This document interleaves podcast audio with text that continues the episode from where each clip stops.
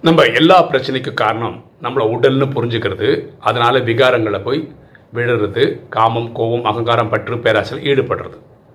இந்த விகாரங்களை நம்ம ஜெயிக்காம இருக்கிறதுக்கு ரெண்டு காரணம். ஒன்று நமக்கு போதுமான ஆத்மா சக்தி இல்லாதது. ரெண்டு நம்ம ஆத்மாக்கு அந்த போதுமான புரிதல் இல்லாதது. இந்த விகாரங்களை நம்ம ஜெயிச்சிட்டோன்னா இந்த கலிகாலமே நமக்கு சொர்க்கமாகிடும். எண்ணம் போல் வாழ்வு.